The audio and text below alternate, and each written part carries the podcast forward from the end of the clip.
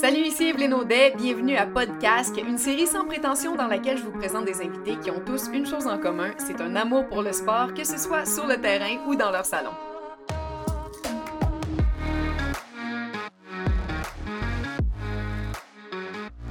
Mon invité d'aujourd'hui, Philippe Fignot, est bien connu comme animateur, mélomane, même festivore, mais je l'ai invité à podcast parce que c'est un ancien joueur de haut niveau de handball. Et ça, il y a très peu de gens qui le savent. Salut Philippe! Bonjour Evelyne!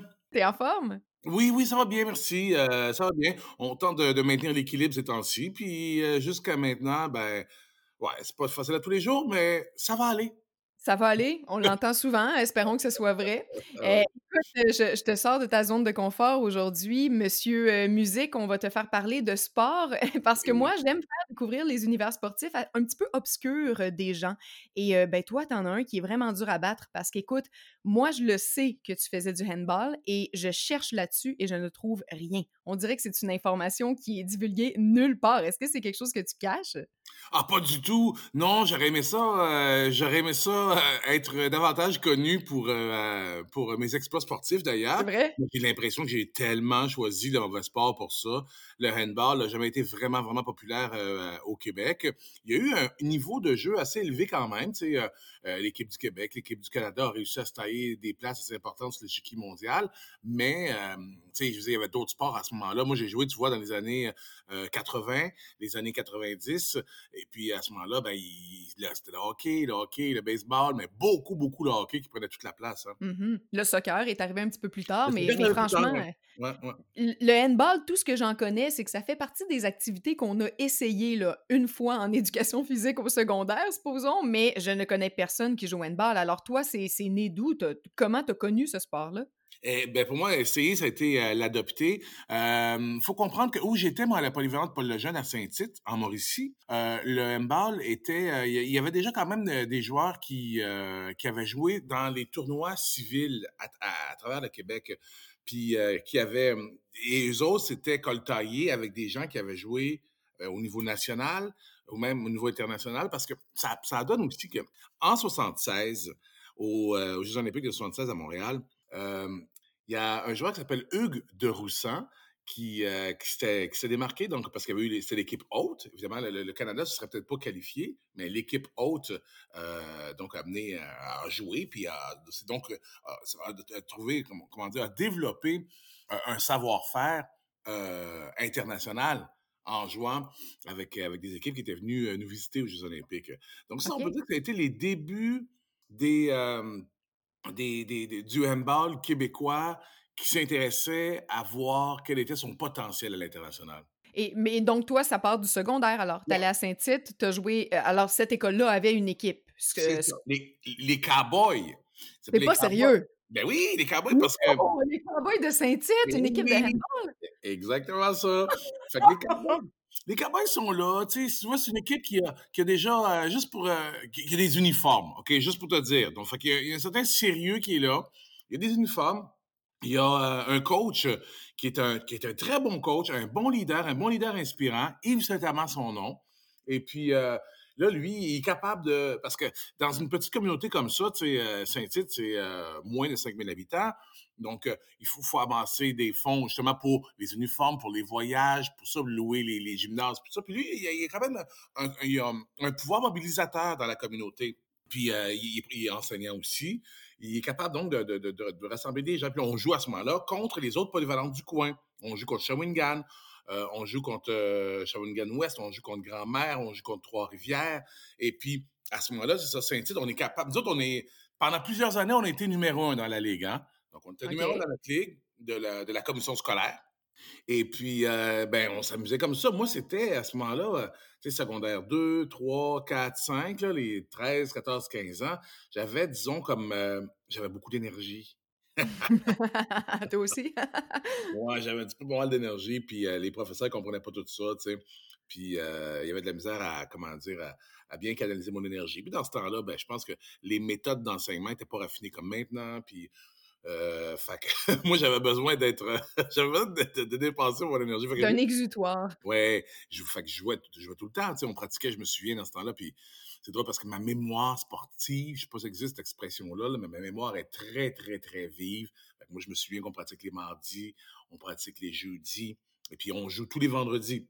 Et puis des fois, on joue les week-ends aussi. Des fois, il y a des tournois la fin de semaine. Ah non, c'est du sérieux. Je me souviens que le sport scolaire euh, au niveau juvénile, c'était, toute notre vie à l'époque. Ça peut, c'était très intense. Vraiment, vraiment, vraiment. C'est notre vie sociale. C'est une vie aussi où euh, une vie qui, encore à ce jour, moi, j'ai, des souvenirs très, très vivants du, euh, du handball parce que c'est le rapport au corps. Tu sais, j'ai 13, 14, 15, 16 ans, donc mon corps change. Le corps des garçons avec qui je joue dans mon équipe change. Le corps des adversaires change. Puis, donc ça, ça, me permet, ça me permet c'est comme mes premiers élans vers le dépassement. Après ça, ça a guidé pas mal toute ma vie, ça, moi. Tu vouloir me dépasser, aller plus loin, tout ça, tu sais, focus, euh, éthique de travail, tout ça. Puis ça, ben, c'est là que je l'ai appris au début, tu sais. Euh, le rapport au corps qui arrive aussi avec des premières réflexions sur l'humilité, je dirais. Tu sais, t'arrives, là, euh, je sais pas comment vous autres, les filles, vous vivez ça, mais tu sais, quand t'arrives, à un moment t'as 13, 14, puis t'es complètement maigrelet, euh, t'as les bras trop longs, t'as pas un poil. Euh, puis euh, tu parles de même, tu sais, de, voix comme ça, là. Puis moment, t'arrives dans la chambre, puis là, il y en a un, il a le même âge que toi, tu sais, 13 ou 14.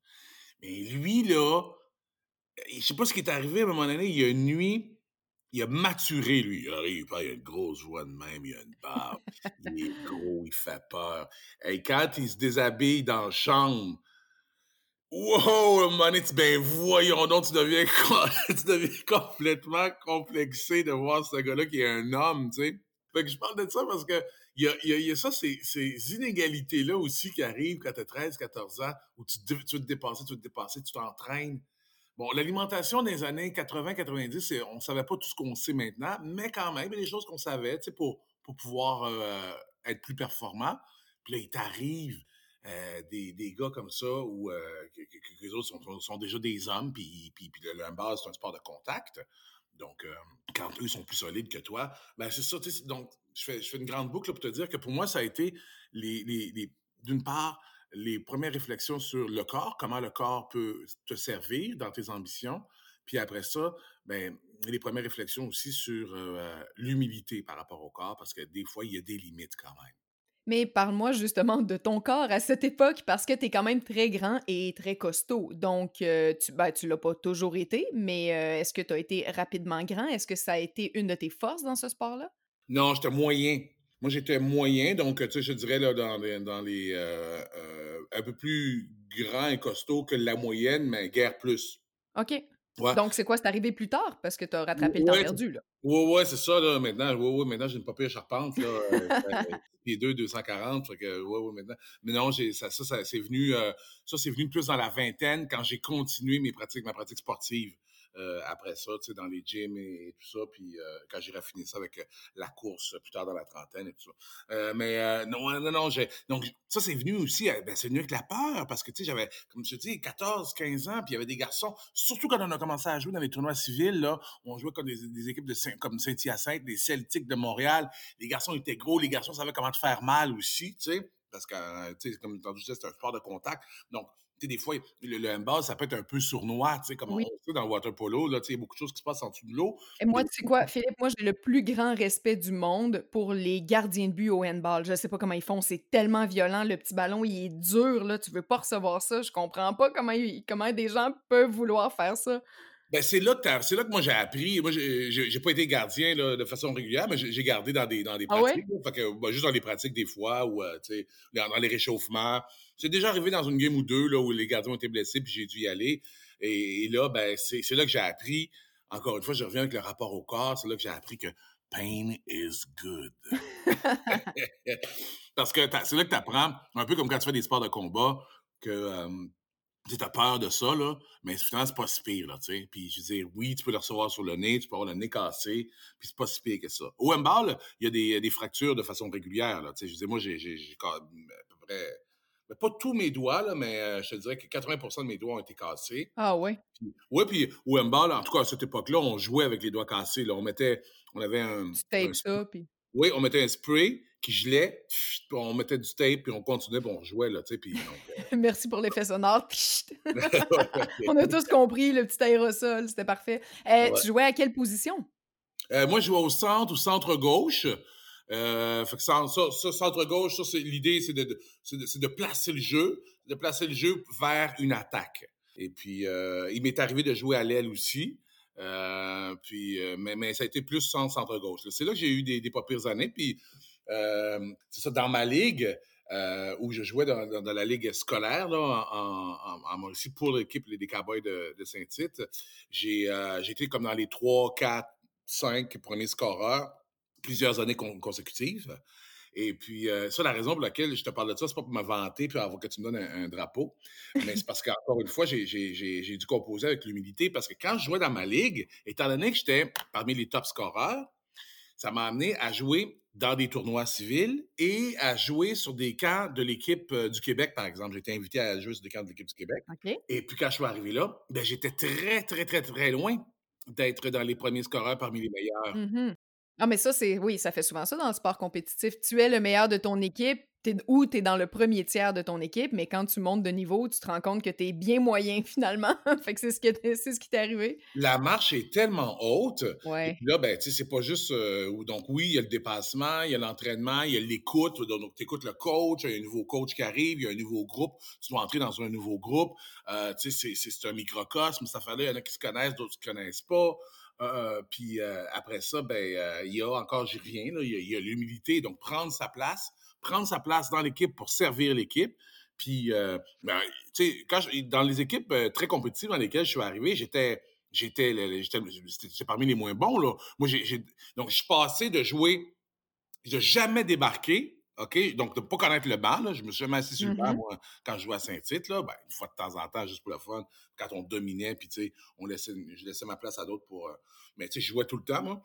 Donc, je passais de la vedette à incognito, puis à reject. Oui. Fait que ça, c'est... Euh, ça, ça a été formateur pour moi. Ça a été parfait, ça, tu sais, parce que... Parce que, euh, ben, c'est ça, c'est l'idée aussi de... C'est là que j'ai appris un peu l'idée de l'esprit de corps. C'est-à-dire que c'est sûr que il y a, des, des, des, euh, euh, des, coéquipiers avec qui j'ai joué à Saint-Tite qui ont dû me trouver désagréable des fois parce que je prenais toute la place et tout ça, tu sais, parce que une vedette, c'est fatigant.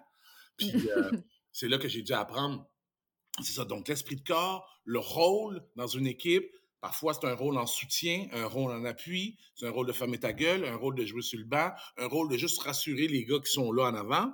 Fait que c'est là que j'ai appris ça, moi. Ça, ça m'a servi toute ma vie après ça. J'ai même fait le système militaire, après ça, j'ai fait trois ans. Euh, ah oui? Ben, ça m'a servi, moi. Il y a 17 à 20 ans dans la réserve navale, HMCS de Nakona. ça, ça m'a servi. Puis je dois dire que maintenant, je veux dire, à Radio-Canada, par exemple, c'est des choses qui me servent à tous les jours. Parce qu'à. Radio-Canada, sais, on peut dire qu'il y a des, des, des, des, parallèles à établir avec euh, le sport d'équipe.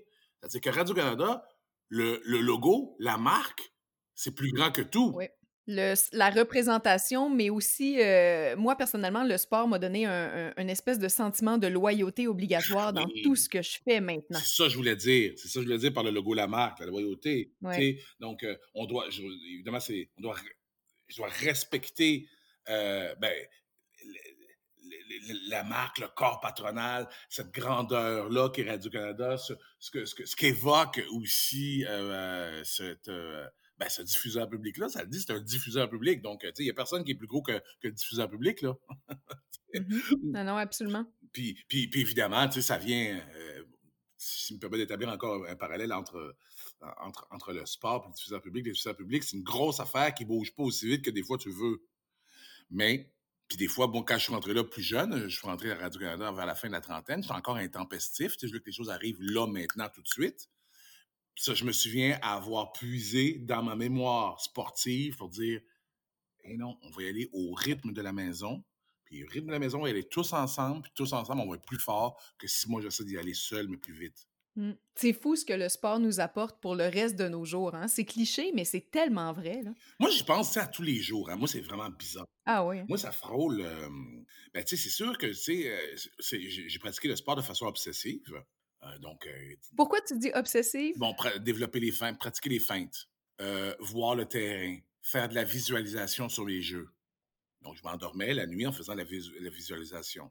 OK, comme dans les films, tu étais celui qui arrêtait jamais, jamais, jamais, qui était constamment 24 heures sur 24 dans son sport. Tout à fait, tout à fait. Ah Ben wow! ben pour, heu, je pense que ceux ceux qui en tout cas qui ont joué même à mon niveau, on faisait pas mal tout on avait pas mal tout ça, ces ces espèces de, hem, de manies-là, puis, heu, cette cette espèce de, hem, excuse en français, c'est quoi? Dedication là?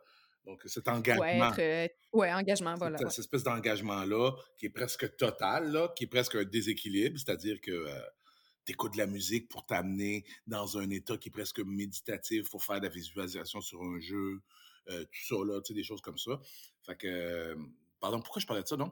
Bah, parce que je disais que 24 heures sur 24, donc tu étais là-dedans, Ouais. tu ne pensais qu'à ça, heu Oui, de façon obsessive, oui, parfois, c'est ça, parce que de façon obsessive, ben oui, tout à fait. Euh, puis, puis, puis, puis euh, ça, ben, c'est encore à ce jour, c'est ça, je pense à des jeux Je joue même pas au handball. Je joue pas au handball. Je joue euh, une fois par année, là, parce qu'on se fait un tournoi là, de, de réunion avec les légendes. Là. Mais je pense encore à des légendes, à des, à des, des, des feintes. OK, c'est le ballon Tu ballon là. sérieux? Eh, mais ballon arrive. est-ce que tu as déjà pensé coacher? Non, j'ai jamais pensé coacher. Euh, c'est quelque chose que j'ai développé plus tard, ça. Euh, cette, euh, cette comment dire là, cette, cette capacité de pouvoir exercer un leadership sur un niveau de connaissance, là, quelque chose que je maîtrise, c'est quelque chose que j'ai développé plus tard. Euh, j'ai eu des très bons coachs, je pense. C'est la raison pour laquelle euh, j'avais beaucoup de respect par rapport à la Mhm. pratique du coach. Puis euh, je savais que j'étais pas à la hauteur. En tout cas, quand j'étais encore dans la game de handball, c'est-à-dire quand j'ai quitté, quand j'ai arrêté là, au début de la vingtaine, j'ai- j'avais pas encore développé mes talents de communicateur. Qui sont nécessaires pour être un bon coach. Hey, c'est drôle parce qu'il y a un coach que j'ai eu euh, qui, s'appelle André Perrault. C'est le, père de Brian Perrault. C'est l'auteur, euh, Brian Perrault? Oui, Perrault? oui. Mhm. Fait que, euh, André, qui était... Imagine Brian, là, tu sais, c'est un grand communicateur éloquent, avec une voix qui Oui. porte, et puis c'est un grand gaillard aussi. Bon, ben son père était comme ça, même encore plus exubérant, son père, André. Donc, euh, André, André, lui, euh, il, il avait, ça, justement, cette capacité-là de mobiliser des gens, mettre des gens ensemble, et puis euh, de te mettre en confiance, tu sais. Te mettre en confiance, puis de te permettre de te dépasser. Parce que la ligne est mince, hein, puis là, on le voit ces temps-ci, justement, parce qu'on tente dans notre société d'enlever tout ce qui est toxique dans nos rapports humains, autant dans le milieu de travail, dans nos relations de couple, dans, les, le sport aussi. Fait que la ligne est mince hein, entre motiver quelqu'un, l'amener à se dépasser, le faire devant les autres, devant ses pairs, pas l'humilier, mais le pousser. La Mhm. ligne est vraiment mince. Hein? Ouais. Puis euh, André Perrault, lui, il était bon là-dedans, lui. C'est-à-dire que, comme coach, quand tu fais une erreur, ben, le coach il doit te le dire. là. C'est pas ça que tu devais faire une passe, là, quand- dans une pratique du moins. Tu devais faire une passe, là. C'est pas ça, on a pratiqué le jeu. C'est pas ça que tu as fait, t'as pas écouté. Tu sais, bon, le coach, il doit te, te- te- te reprendre, réprimander, te montrer qu'il y a des conséquences aux actes et tout ça, tu sais. Puis c'est ça, André, moi, j'ai j'ai appris ça de lui. tu sais. Donc, il y avait cette ligne-là, il était capable. Des fois, tu étais fâché contre lui, tu sortais de la pratique, tu voulais, tu voulais l'étrangler, tu sais, parce qu'il t'avait t'avait demandé de te dépasser là, euh, au-delà de tes capacités. Euh, puis des fois, ben, ça, ça, ça, ça pouvait friser, c'est ça, l'inconfort, tu sais. Euh, mais euh, mais c'est ça, il était, il était très habile. Fait que c'est peut-être la raison. Puis André Saint-Amand aussi, dont je te parlais, mon coach mon à Oui. Saint-Tite, lui aussi était très bon dans ça. Fait que je pense que c'est la raison pour laquelle moi, j'ai, j'ai, j'ai, j'ai, j'ai- je pensais pas avoir ces, ces compétences-là pour Tu aurais eu un, un sentiment d'imposteur si tu avais fait ça trop jeune, en tout cas. Tout à fait, tout à fait. OK. Puis euh, dis-moi donc, alors, après le secondaire ou en même temps que le secondaire, ou plus tard un petit peu, tu as fait l'équipe du Québec, donc, et puis après, est-ce que ça a continué? As-tu fait l'équipe canadienne? Euh, non, non, non, non. Ben, Non, non, non, non. J'ai fait euh, donc plusieurs cas sur l'équipe du Québec. Euh, que j'ai été coupé toutes les fois. Euh, j'ai fait euh, un, j'ai fait ben, quelques tournois quand même là pour l'équipe du Québec. On a joué, je me souviens, contre, on a joué contre les États-Unis, on a joué contre d'autres provinces euh, canadiennes. Euh, j'ai fait des camps sur l'équipe du Canada. OK. J'ai fait des camps, à un moment donné, je me souviens des camps de Noël sur la base euh, militaire de Longue Pointe euh, à Montréal. Euh, puis là, ben, j'étais, euh, j'étais invité pour euh, aider, les, euh, aider les gars à s'entraîner. Et là, donc, j'ai vu un gros, gros niveau de jeu, un gros niveau de compétition. Là. Et puis, euh, non, là, là, là, là, là, c'est sûr que j'avais atteint, là, euh, comment on dit, mon euh, syndrome, mon, mon, Ta limite, en tout cas. mon Waterloo. Ton Waterloo. Ouais, mais les- Waterloo, les gars étaient gros, les gars étaient puissants, les gars étaient rapides. Euh, puis là, ben, c'est là que j'ai dû comprendre que moi, ben, ma carrière allait tranquillement, ben, du moins pour ce qui est des rêves de compétition, c'était pour s'arrêter là. Donc ça, ça s'est passé pour moi là, vers la fin du secondaire, 17 ans. Puis après ça, j'ai commencé à jouer. Après ça, on a déménagé à Montréal. Puis là, j'ai joint les rangs de l'équipe qui s'appelle les Celtics de Montréal.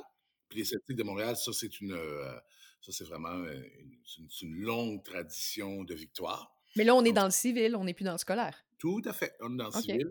Puis là, ben, on se promène euh, les week-ends, puis on fait des tournois à gauche et à droite. Et puis, euh, c'est vraiment partout travers le Québec. Là, puis c'est vraiment, vraiment plaisant. J'ai une, une, belle équipe, j'ai des nouveaux gars. Euh, fait que j'apprends une autre affaire. J'apprends une nouvelle dynamique aussi. Puis à, mmh à, Montréal, pour les Celtics, je suis moins dominant. Beaucoup moins dominant que j'étais à Saint-Tite pour les Cowboys. Donc euh, là aussi, j'apprends un nouveau rôle. Tu sais, je te dirais, j'allais dire un nouveau rôle dans mon équipe, mais je te dirais un nouveau rôle dans ma société. Parce que, tu sais, à ce moment-là, j'ai 17 ans.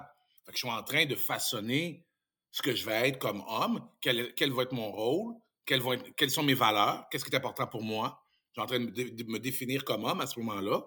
Puis c'est un apprentissage qui est fabuleux, tu sais, parce que j'ai un nouveau, c'est ça, j'ai un nouveau statut, j'ai un nouveau rôle qui me demande beaucoup d'humilité. Puis moi, ben, des fois, c'est arrivé dans l'adolescence que, tu sais, l'humilité, là, ça a été étape par étape qu'il fallait que j'apprivoise ça, cette patente-là, moi.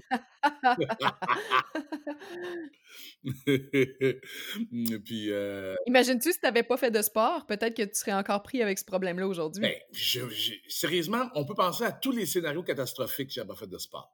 Si j'avais pas fait de sport là, avec l'énergie que j'avais, parce que j'avais un trop plein, j'imagine que, je sais pas, euh, j'aurais pu être médicamenté. Présentement, j'imagine que j'aurais été médicamenté, là, tu sais.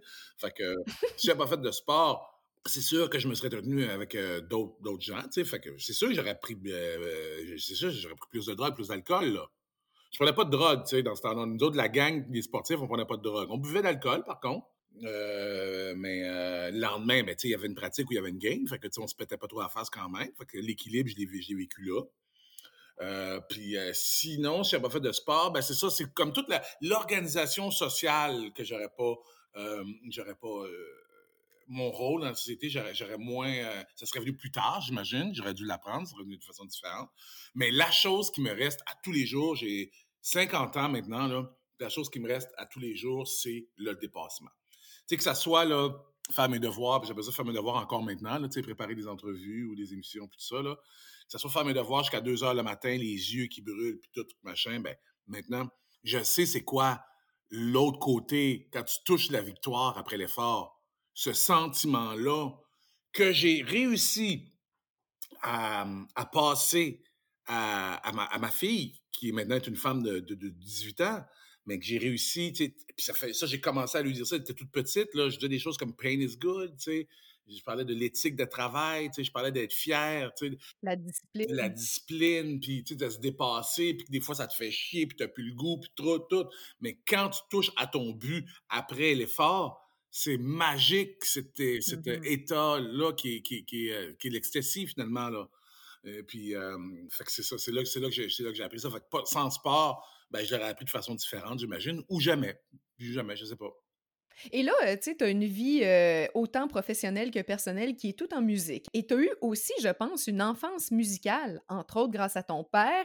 J'ai lu quelque part qui te donnait des devoirs d'écoute musicale, de concerts à voir, de textes de chansons à analyser.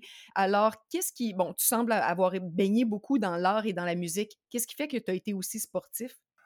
Euh, ben sportif, c'est ça. Sportif, sportif, ça a été, euh, ça a été. Tu sais, mes parents m'ont toujours encouragé à aller aussi vers le sport parce qu'ils voyaient bien que dans la maison, sinon j'aurais tout cassé. fait que c'est ça. Moi, moi, ça a été, ça, a été ça. Ça a été le trop plein d'énergie. tout le monde qui était dans mon entourage, mes professeurs, euh, mes amis même, j'imagine, secrètement, ils devaient être contents quand j'allais me dépasser.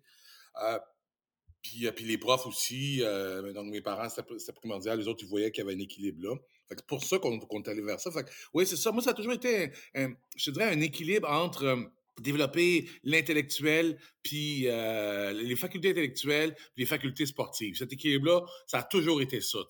Euh, oui, c'est vrai que nos, parents nous, forçaient à écouter. Nous autres, nos parents, ils nous forçaient à écouter euh, la, première chaîne de Radio-Canada. Donc, on était. On écoutait ensemble. Euh, tu sais, des fois, je dis à la blague, on regardait la radio parce qu'il y avait des moments dans la maison où c'était le silence obligatoire. Puis surtout en, en, en géopolitique internationale, c'est ça qui intéressait beaucoup mes parents. Puis euh, mes parents, ils voulaient absolument qu'on se développe une culture là-dessus. On jouait autour de la table, là, on faisait des quiz les dimanches après-midi sur euh, les euh, sur, sur, les politiciennes, les politiciens. On faisait un échiquier international, puis il fallait trouver les, les, décideurs politiques sur la planète, les, les, les, cycles, les, cycles des directeurs généraux de l'ONU, tout ça. Là. Tu sais, c'était ça, nous autres, nos, nos jeux familiaux, OK? Je ne juge pas, non, c'est parfait pour vrai. En fait, j'aime cette complémentarité de l'intellect euh, et du sport, qui est tout à fait correct. Euh, puis euh, j'imagine aussi que pour mes parents, là, une des raisons pour laquelle ils, parce que mes parents c'est pas des sportifs, mais qui valorisaient quand même le, le, le sport, c'est. Euh, ben, on était sur une ferme. Puis sur une ferme, il y a quelque chose qui est très, très physique. Hein, On avait des chèvres et puis on faisait les foins, tout ça. C'est très physique.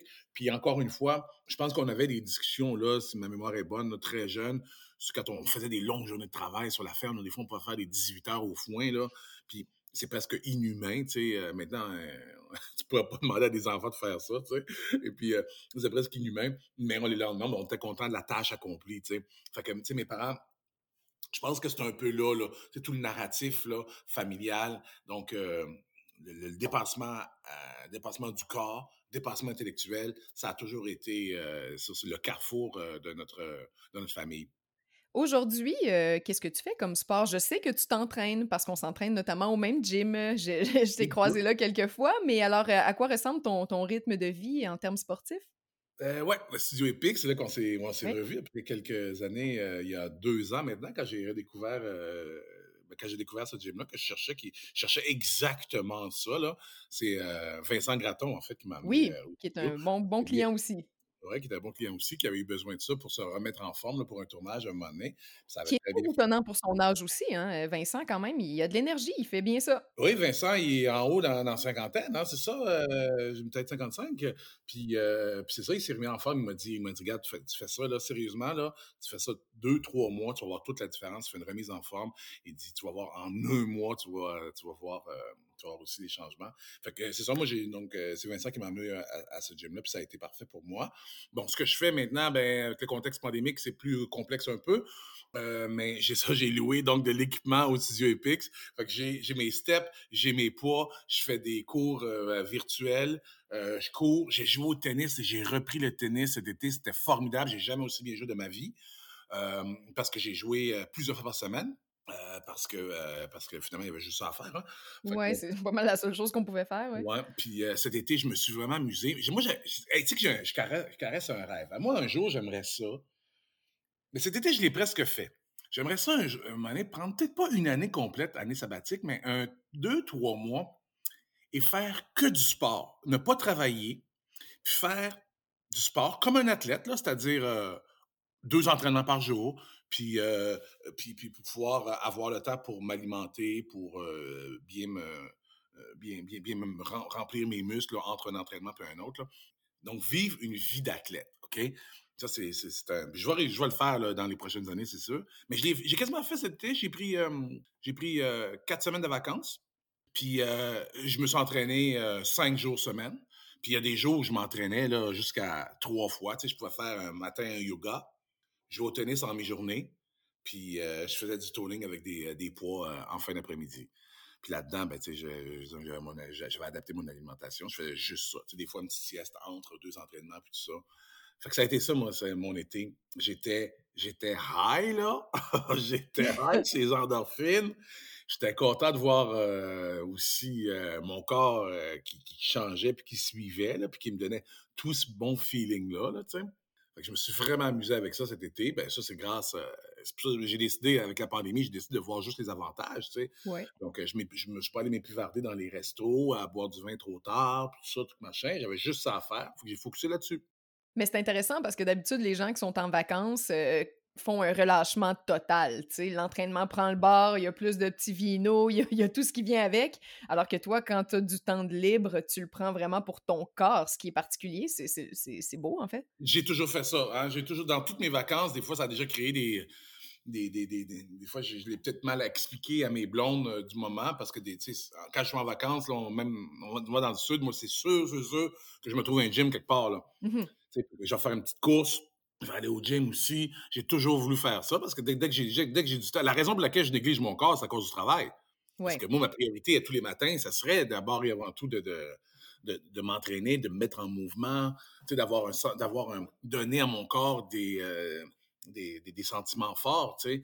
Euh, fait que c'est ça, c'est ma priorité à tous les jours, mais c'est le travail qui me contraint à le faire. dès que je peux baisser ma charge de travail, j'augmente mon activité physique. Ben, est-ce qu'on peut te demander à quel âge t'es rendu? Ah oui, oui, je vais avoir ben, 51 ans le 13 décembre 2020.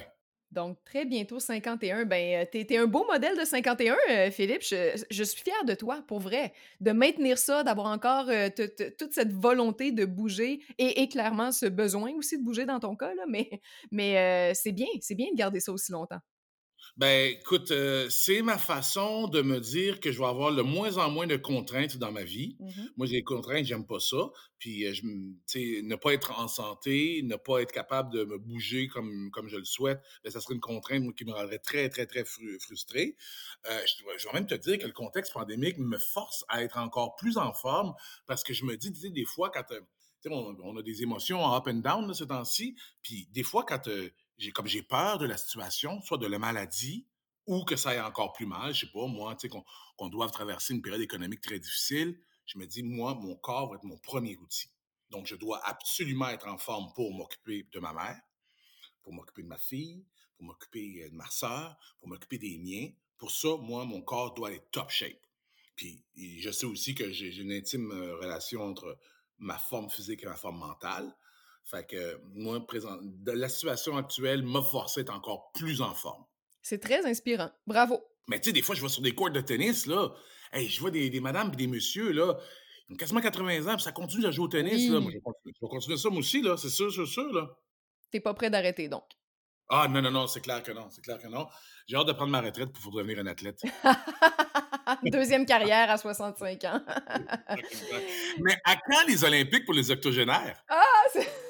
mais mais tu as toujours le livre des records Guinness qui est à ta portée, hein? C'est vrai, t'as raison, t'as raison.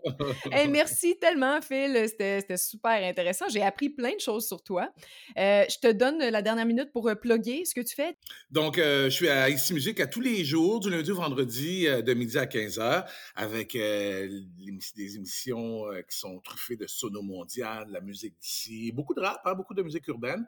Puis les dimanches, euh, je présente une émission qui s'appelle Plus qu'un avec Philippe, donc euh, de 14 à 16 heures. Là, c'est les réactions fortes sur les palmarès partout sur la planète. Tout ce qui fait euh, jaser puis grouiller les gens aussi, les hits qui nous suivent depuis toujours.